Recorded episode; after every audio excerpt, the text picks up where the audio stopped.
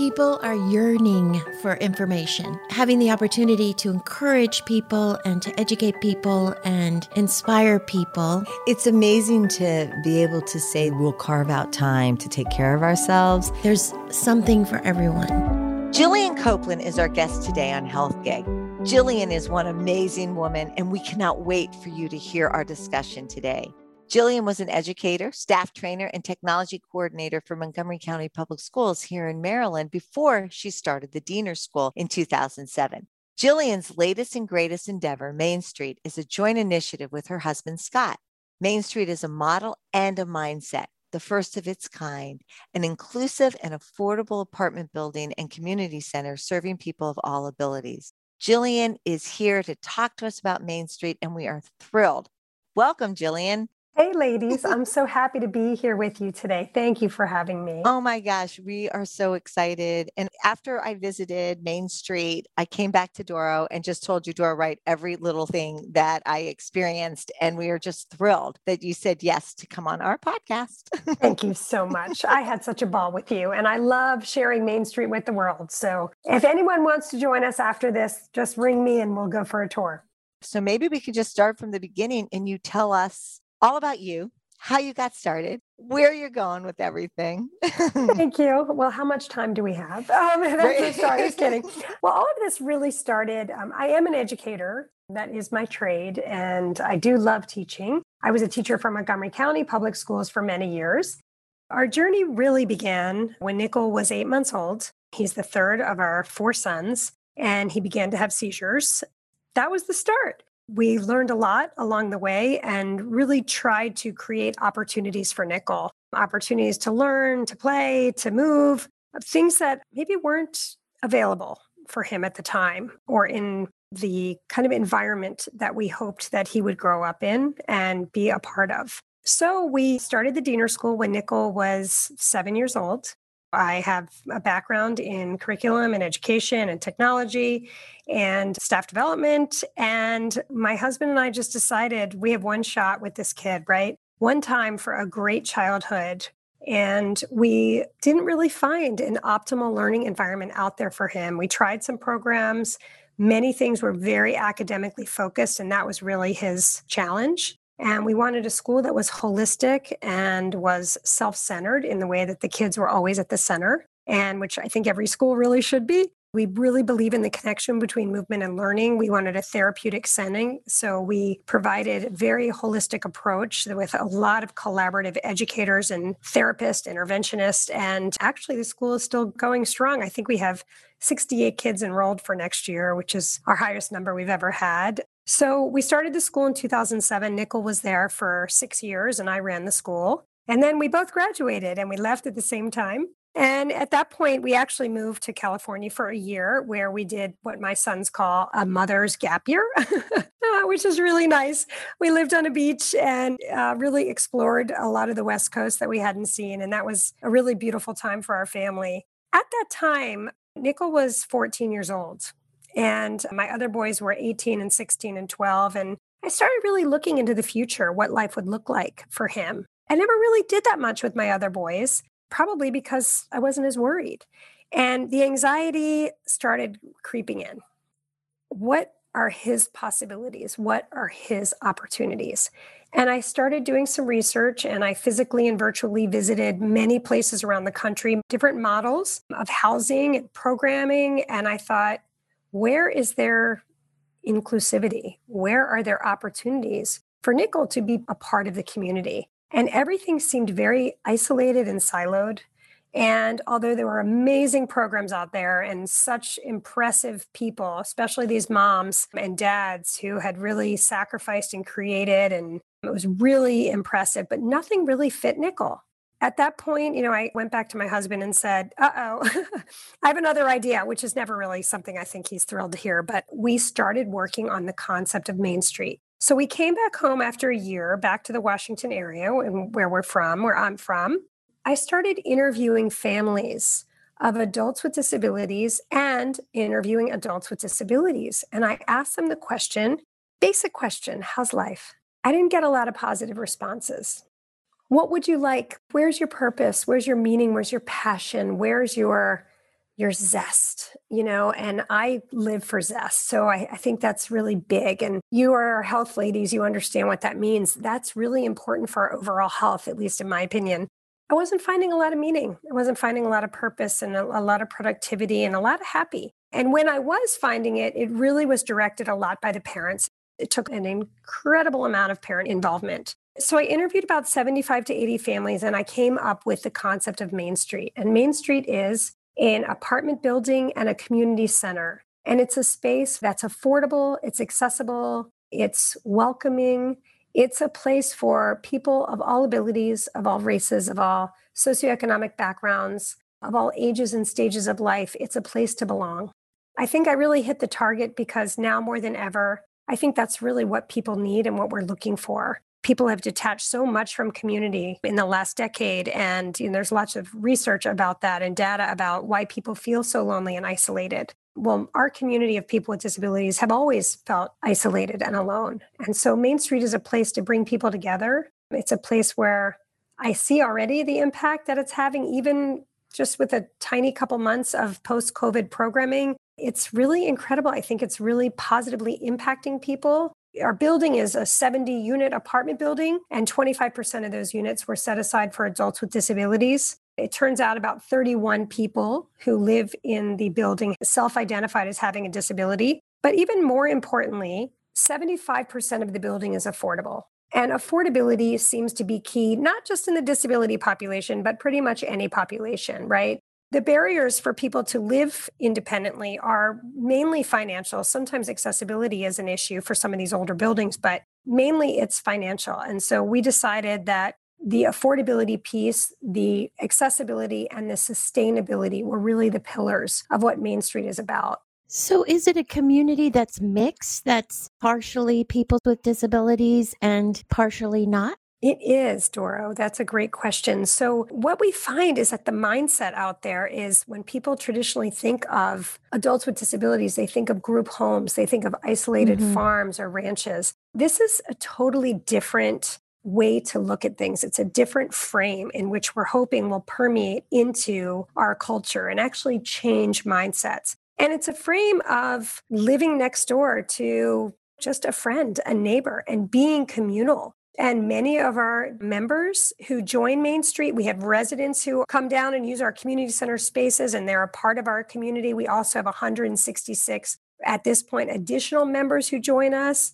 And many of them have disabilities and many of them do not have disabilities. And our programming we use the entire community center are these amazing spaces that Tricia saw. They're highly amenitized. They're absolutely gorgeous. And that was very purposeful but these uh, spaces are used for social programming, educational. We have a huge fitness center. We have opportunities to move together, to learn together. We have cooking classes, Zumba, boot camp. We have coffees. We have patio lunches. We're doing a web design class. We're doing our charcuterie class. We have an art and culture series that actually Bridget Freed, who was one of your previous um, yep. women who you interviewed, Bridget ran a travel series for us that was virtual. So we could actually travel during the pandemic. We provide lots of opportunities. And the idea is that we all have shared interests, right? Food and travel and movement and nutrition and overall wellness and you know art. And so bringing people together through these shared interests are really just an opportunity to bring all people together. My 82 year old mother, she will absolutely kill me when she hears that I just said her age. but my mother is doing Zumba with us. And her friends are joining for the culture series because they're interested in visiting museums around the country that we visit monthly. My son, Nickel, who is 22 with disabilities, he's coming to our programming. My other sons came to our mixology night. One of my sons actually was the mixologist, and they joined us for our beer tasting. And we're having a sibling support group. We have a group of moms who are members, and we provided a SOS, Season of Serenity, caregiving series for them for eight weeks. So Main Street is really something for everyone. And mm-hmm. that's the goal is that we change the way you look at what this population is. And usually, people who have come to support the disability population come with kindness, which is amazing. But it's a little bit of pity and a little bit of charity. And that's what we're trying to change. So, Doro, if you and Trisha came and you came and worked out with me, and I'd give you a great workout, I promise. um, and we were in our gym and we're walking on the treadmill, and all of a sudden, you know, Daniel comes in and he's a resident that lives there. And he says, Hey, Trisha. And he works out next to us. And then he says, How about let's get a cup of coffee? That's how we build organic relationships. Trisha's not saying, oh, you know, this kid has disabilities, so I'm going to go be nice and have a cup of coffee. She's saying, this kid is really cool and we share some commonalities. I'm gonna go have a cup of coffee with him and build a friendship. Maybe I'll meet him back here for pizza later. And that's what we're finding is actually happening, even in this limited time, because we've only had a few months post COVID. It's really an incredible space. And it feels a little bit movementy, grassrootsy, but it's real. Mm-hmm. Yeah, it really is real. And again, the idea with the coffee shop right there, they have this great coffee shop, this great healthy smoothies kind of shop market, which is great. And again, a place where we can just go pick up our butter if you need butter or, or that kind of thing. So it's just wonderful that it can be the center of people's lives. It's a community center that I think we all want to belong to. Great. And you yeah. are members. So thank members. you for that. yeah, thank you. Um, the cafe was really part of our mission for inclusive hiring and training practices. And so people that work at Soulful Cafe, some have disabilities, some do not. And the idea is that, you know, who doesn't want to kind of come and gab over a cup of coffee, right?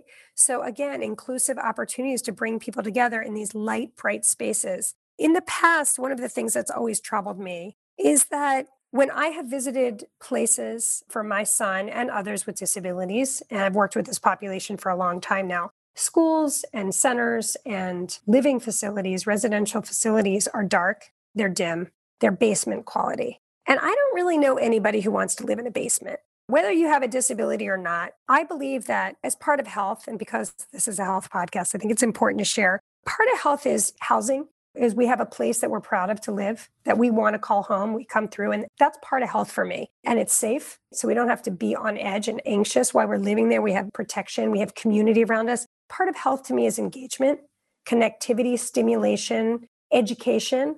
And part of it is a wraparound community that if I'm living in my building and I'm in 501, that's my son's apartment, and somebody in 503 I find out is sick, I knock on the door and say, Hey, can I help? We've lost that some of that. Mm-hmm. we are all busy and life is hard and toxic at times and we all often don't make the time to even just smile and say hello. And this is this culture that we're building here of not just inclusion but really of kindness. And when you walk into main street you would never know that it's an affordable building and you would never know that it's a building that 31 of the units are occupied by people with disabilities because it is so light and bright that I believe most people that walk in are saying to themselves, wow, I'd live here. I'd love to live here. That typically isn't what you find in affordable housing, and it certainly isn't what you find in any disability programming. And we did that purposely, A, because we believe everybody deserves opportunity and possibility and light spaces and color. And we are seeing that people are standing taller, they are walking with pride, they are bringing people in and saying, This is my home. It's called Main Street. I believe from there, that's where your real health starts, right? You can stand tall. You might be able to have more self efficacy. You might try new mm-hmm. things. You might learn to cook with us. You might actually go and interview with someone and get a, a, job that you weren't able to get because you weren't able to do well during the interview before. But now you're feeling a little bit of confidence. You're feeling worthy. You feel dignity. And I believe that this is a culture of respect. I think we can all use a little respect, right? And mm-hmm. share share a little respect.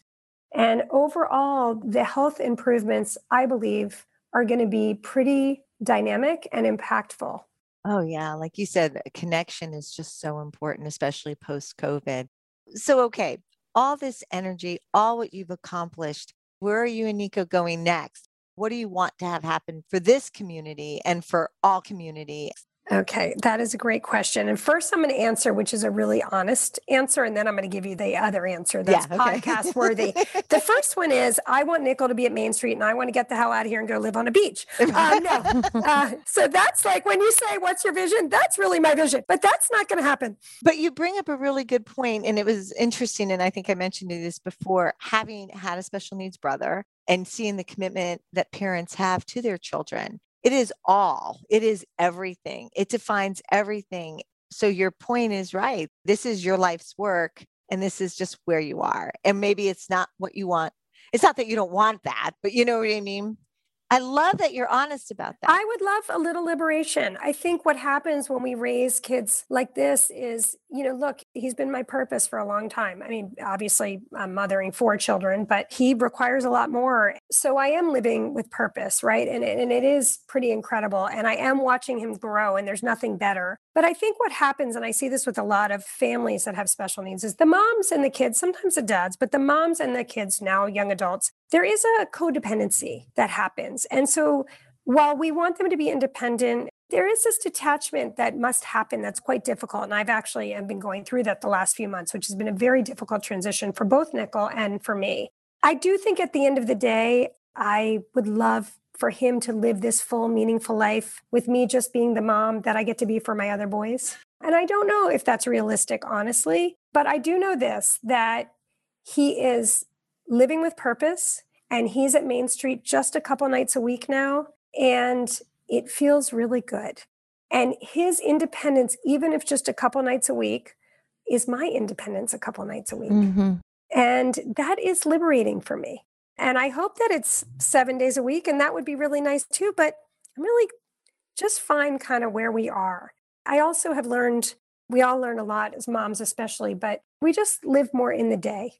So, you know, today my son hasn't had a seizure and he hasn't had anxiety. And I'm, you know, talking to you, amazing ladies, and learning and growing. And like, that's a great day. That moment thing that everyone's talking about, that mindfulness thing, it's really important, not just for me, but for Nickel too. Like, just be proud of the day we had, be grateful for the day as you say, walking in someone else's shoes, we don't know, but we can only really appreciate that. So thank you for sharing that. Yeah. You know, yes, of course. But then what's the podcast worthy comments? so, the, so the podcast worthy, sorry about that, ladies. I tend to digress a little and uh, go off in my own world. I would love to bring Main Street to every Main Street in America. And that's part of the reason why we named it Main Street, because it is for everyone and it belongs everywhere. With that being said, it's a challenge. And as we've discussed before, building a main street isn't easy. It's a $31 million building. You need to be connected in the community to build that support. There's a lot of people that oppose something like this. So you need to really understand your community and the demographics and the market.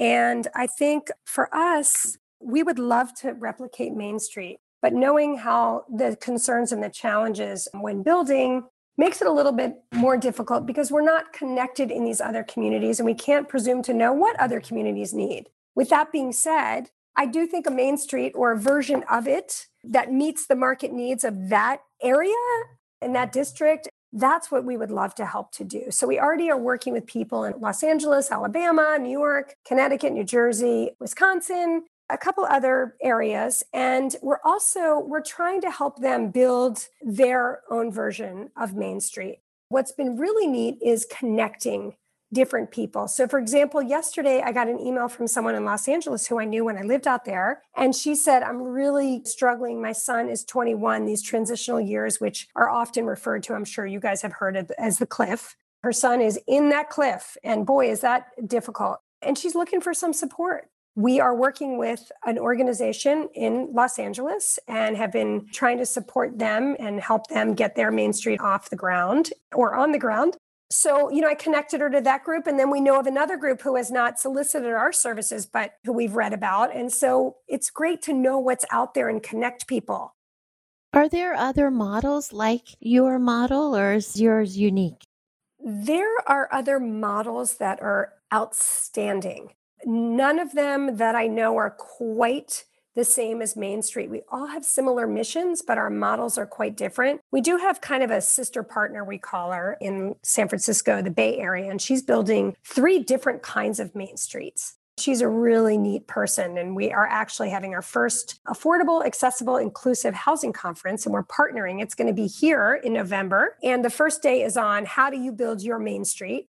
We're starting with the big vision, but also giving some real deep, granular, kind of important information to help you get yours off the ground. And then the second day is all about advocacy and policy. Because we're right here in DC and we need more money, we need more funding for Main Street. So that's part of our goal. So when you ask me, you know, do I want more Main Streets? Absolutely. And so we're working in all different capacities to try to get more funding and financing options for anyone trying to do their version of Main Street. It's not about us.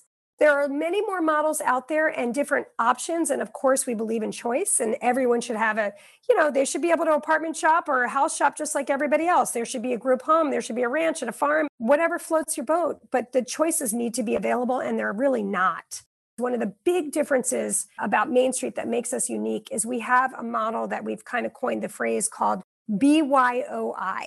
It might be something different than what, what most people think about BYO something. and BYOI is bring your own independence. And that means that whether you live at Main Street in our apartments or you're a member of Main Street and you join us for our programs, you bring what it is to help you achieve your independence. So if you need a sister, a mother, a caregiver, a direct service provider to come and live with you at Main Street, have at it. Get your two bedroom, get a three bedroom, get whatever works for you. It's your key, it's your choice. If you come to Main Street and you need some help, one to one support, we're not going to be providing that support for you. We have a scaffolding of staff. They're all around the building to help people stay engaged and connected and focused. And we have amazing facilitators. We use people all over Montgomery County to run our programs and some DC and Virginia, but we do not provide that one to one support. We believe that housing and services should be separate. You should have choices within both that's such a wonderful way to start beginning and changing the culture that you said is what you really are attempting to do.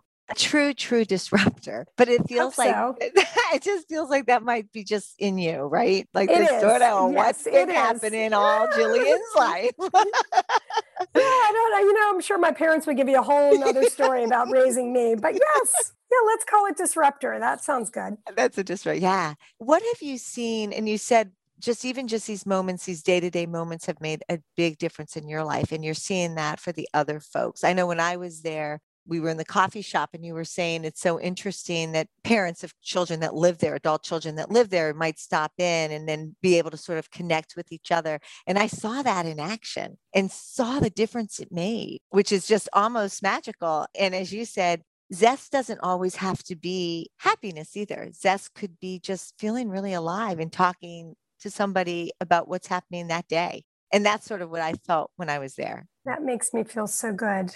We are getting a lot of really positive feedback. We're also getting some feedback that is maybe not positive, but critically important for our success and the overall happiness of everybody living there. I mean, people will say, I have a great way to make this place safer or you know this happened to my daughter or this is a problem. I mean look that's the only way to learn is learn through these mistakes or learn through things that could be better or be improved. And we're all about feedback. We spent a year working with sharp insight which is a development and valuation firm in montgomery county. And they helped us learn to create surveys, focus groups, interviews. In fact, I was just on the line with them before our podcast, and they continually help us engage our community so that they feel safe in providing us feedback. A lot of the parents will say, We feel so much gratitude. We don't want to share any of the negative. No, we want the negative. Right. We want it because then we're going to turn it into a positive if and when we can. The bigger piece that I think is really important that Doro, you asked me, how are we different than a lot of places around the country? One of the things that's really important and can be a needle mover and is going to hopefully help us change policy and get some more funding for these is research. I can tell you all day long that I'm seeing happy people in our building. Like I said, people are standing tall, they're walking with pride. I am witnessing these things every day. And many of these people who are living at Main Street, I've known many of them for a long time. So I can see the difference. But of course, that's just, you know, anecdotal. University of Maryland is almost finished completing a research study that they have partnered with us on. They are researching three different demographics at Main Street. One is residents with disabilities who moved in or are living at Main Street. The second are residents without disabilities living at Main Street. And the last group are family members of residents with disabilities. And we have 57 people that are in the research study. And we will get our first report in July, which I'm hoping and praying is going to show exactly what I'm seeing. And we did a couple case studies also that will give us some of that granular, really deep, good information.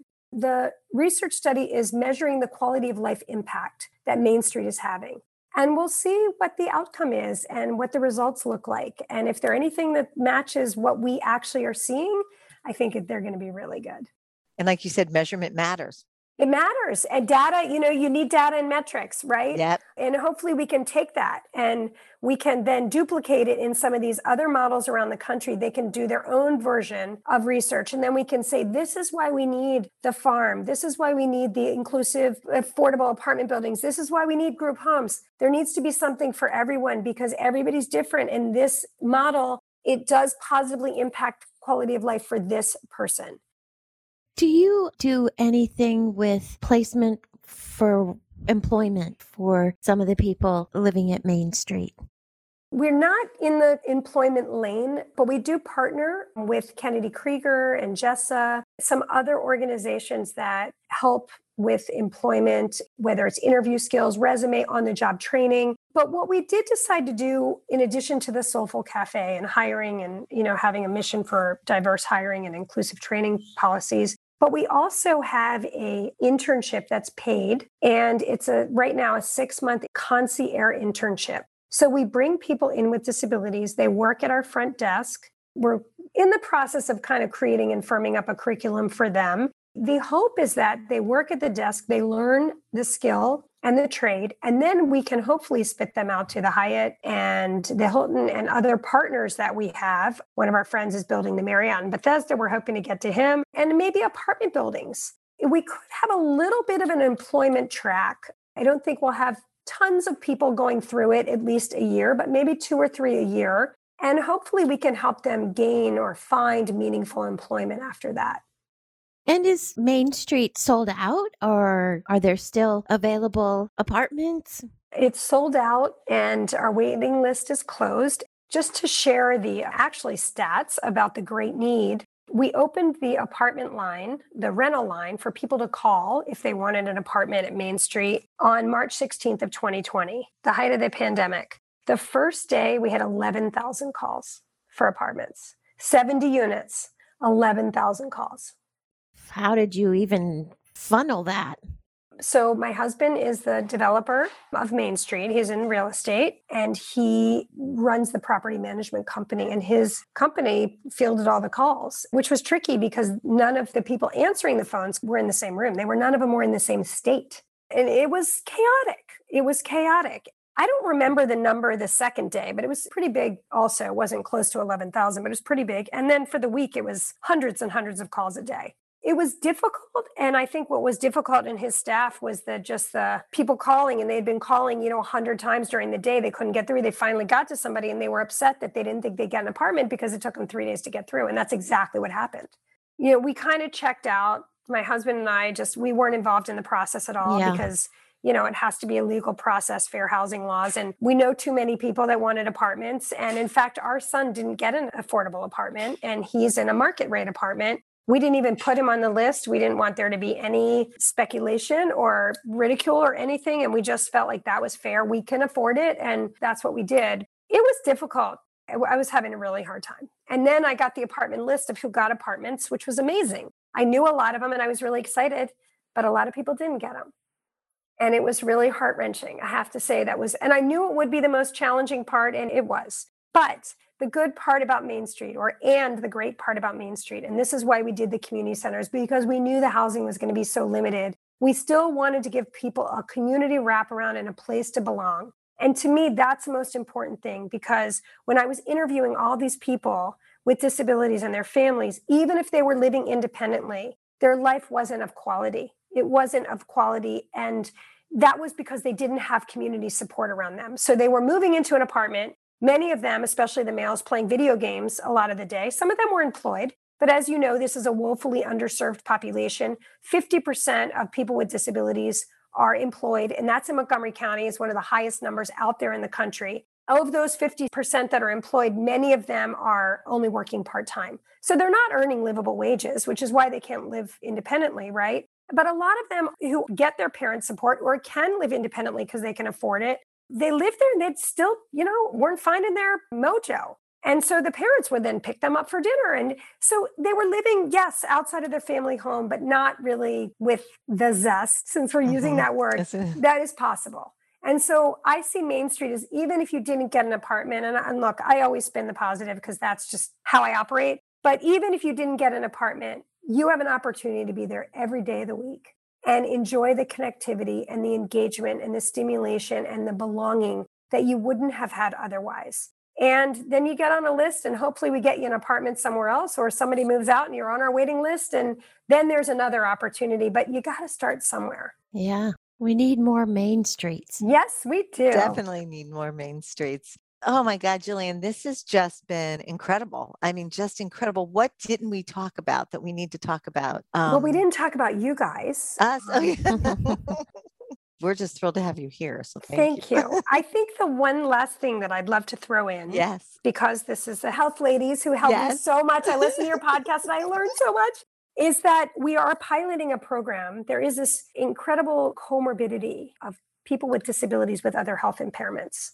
And there are lots of reasons for it, right? They many live sedentary lifestyles, some don't understand cause and effect. Many haven't been provided with good medical or health opportunities, honestly. Many can't afford some of the things that really allow us to be healthy. And I also think that this is a, a population of people that we have focused so much. I know I, I, as a parent, focused so much on so many things with my son behavior, medical, schooling, fighting my insurance company. You know, things become very toxic that at the end of the day, if he wants a burger, I'm like, have at it. Like, I just can't fight another thing. And a lot of our folks have these chronic conditions, or at least are heading towards them, whether it's diabetes, autoimmune, pretty much mirroring the general population, but more so, higher numbers. And so we created this program called Live Well, and we're piloting it in the fall. And we're piloting with six kids and a wellness coach. And we have Suburban Hospitals a partner, and Jessa and Kennedy Krieger, and Food and Friends. And we have nutritionists coming in, and even someone coming in to do skincare and medical screenings and health interviews, and really looking at if people are involved in this space of belonging and a part of a cohort of social connectivity and engagement, and provided these opportunities for stress management, for movement, for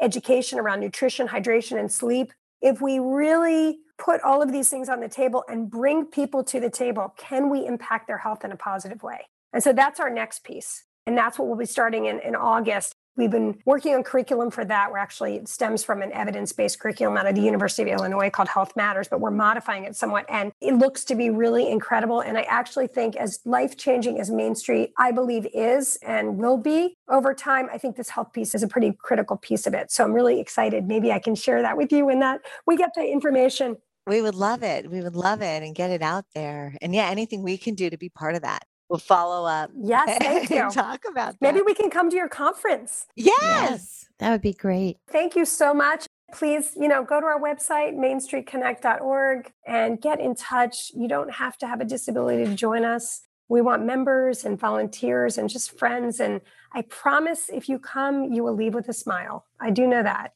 Thank you for having me. I greatly appreciate spreading our mission and kindness. And I'm so grateful for all you ladies do for our community. And so thank you for honoring me with allowing me to be a part of this. Thank you. Thank you for joining us on Health Gig. We loved having you with us. We hope you'll tune in again next week. In the meantime, be sure to like and subscribe to this podcast and follow us on healthgigpod.com. I'm Trisha. And I'm Doro. Be well.